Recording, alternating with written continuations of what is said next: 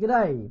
Please do open your Bibles to Colossians chapter 3 and we will read from verse 1 to 4. I'm using the New International Version. Are we ready?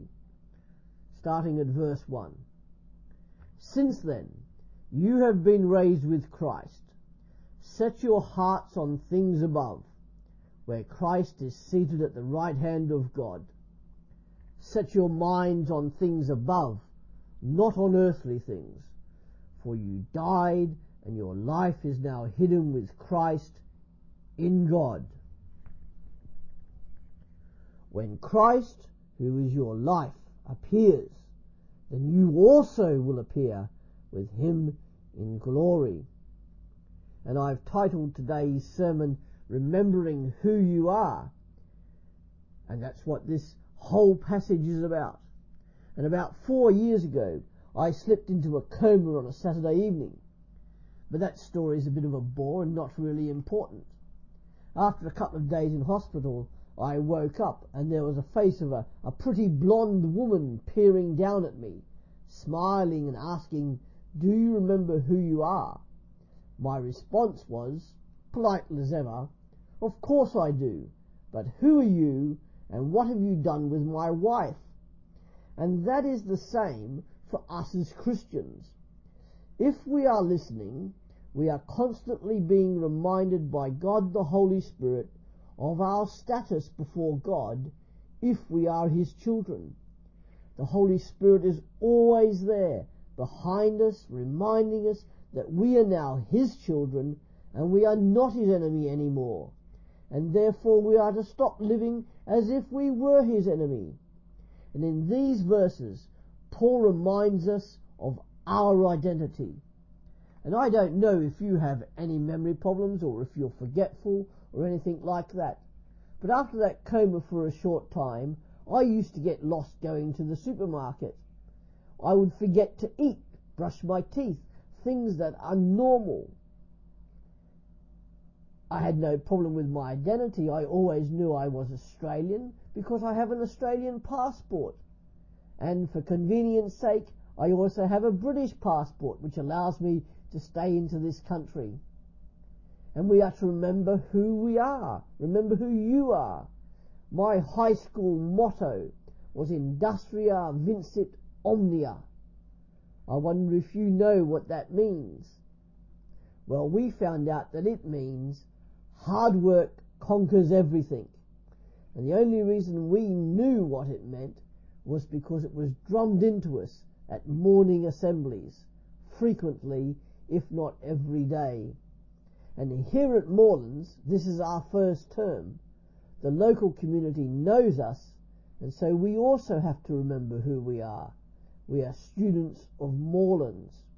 And so this morning, we are going to look at primarily our new identity and five facts about our Christian identity. And what we believe is intrinsically caught up with how we behave.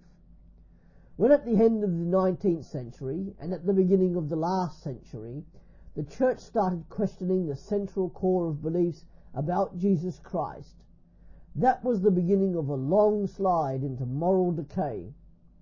If the synods and councils back then had stamped out doctrinal decay, then perhaps the synods and councils today would not be discussing the moral decay within the church and whether something was right or not.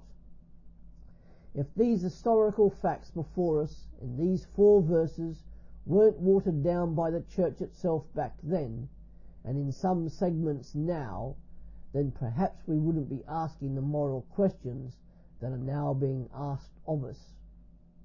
And so firstly, what are we to do with this Jesus if we claim to be his followers and in a relationship with him? Well, these four verses which show five things, these five things are factual. They are not hypothesis, they are not theory, they are not merely symbolic, they are existent facts about us and all Christians. We are not marked as Christians because we go to church regularly, although I, it's a good idea if we do. We are not marked as Christians because we are baptized, though I hope that we are. We are not marked outwardly as Christians because we go to a Bible college, though it's a good place to be, and probably none better than Moorlands. We are marked as Christians not because of any outward visible sign or mark, but here Paul tells us what marks us out as Christians. Firstly, we died with Christ. Look at the beginning of verse 3. For you died. And Paul expounds this more fully in his letter to the Romans. Jesus not only died for us, but we also died with him. Christ not only died for sin, but he also died unto sin in order to break its power. And through the work of the Holy Spirit, we are in Christ. We died with Christ. We can conquer our old sinful nature if we want to. Our new identity is Jesus Christ, and we have died with him, and you have died with Christ as well. And then we are raised with Christ. Look down again at the beginning of verse 1 where it says, You have been raised with Christ. Just as we died with Christ, we are also raised with Christ. It is an, a fact that we are raised with Him and we rule with Him, seated at the right hand of the Father.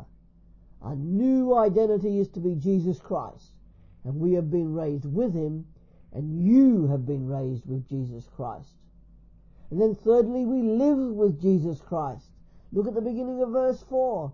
When Christ, who is your life, and as Christian people, Jesus is to be our life, and our eternal life is to be Jesus Christ. We are to be dead to sin, yet alive to Him. A new identity is Him, and we live with Him, and you live with Him if you are his child and a Christian here today. Then fourthly, we are hidden with Jesus Christ. Listen and look at the end of verse 3. Your life is now hidden with Christ in God. And for those of you who like a good mystery, here is one for you. We are hidden with Him. We no longer belong to this world, but we belong to Christ, and we are hidden with Him in heaven. That is not to say we are to neglect our earthly duties and responsibilities, but rather that our motives and our strength come from heaven. A new identity is Christ, and it is hidden with Him. You are hidden with Christ. And then finally, we will be glorified with Christ. Listen to the end of verse 4. When Christ, as we've heard, is our life, appears then you also will, will appear with him in glory. And when Jesus Christ comes again, we'll see him face to face. When Jesus Christ comes again, he will take us home and he will take us to enter eternal glory. And so we will no longer then be hidden with Christ perpetually, because when Christ is revealed in glory, we too shall be revealed in glory. We already have some of this glory, but one day the full extent of this glorification will be revealed. Our new identity is Jesus Christ, and we will be glorified with him when he comes to take us home.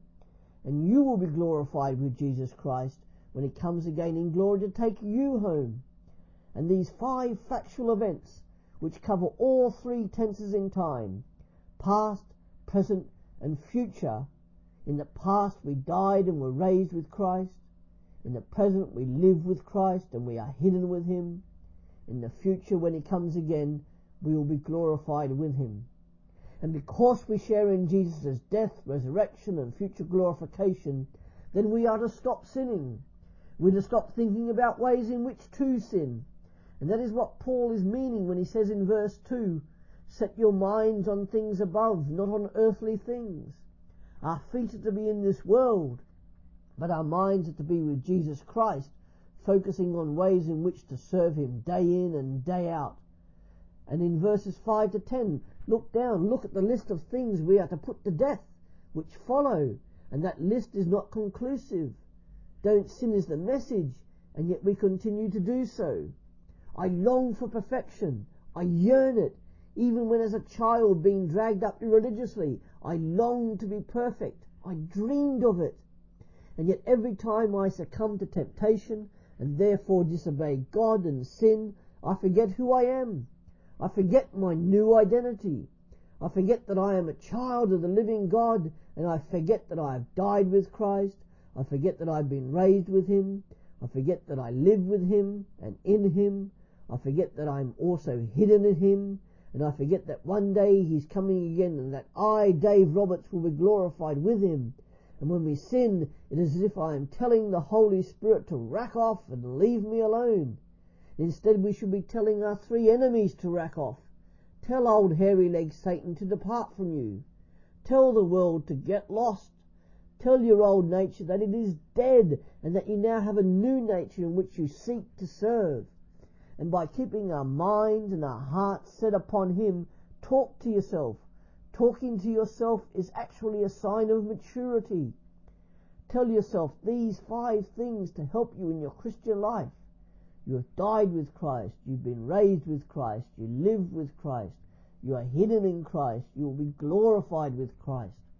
And Paul elsewhere in his other letters says, have you forgotten who you are?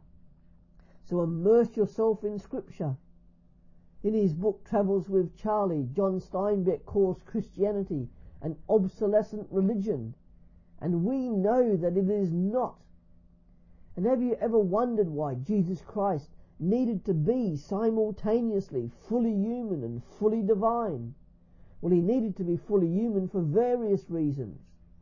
So that his death could sacrificially atone for us. Then also that he could empathize and pray for us. And that he showed true and perfect humanity. And that due to his perfect humanity, Jesus is to be our example to follow. He showed that true human nature is good. And lastly, he shows that while God is transcendent, he is not so far removed from us that he is unable to interact with his creation. And Jesus also needed to remain fully God at the same time so as to defeat sin, death, and the grave. If Jesus was not divine, those things could not have happened.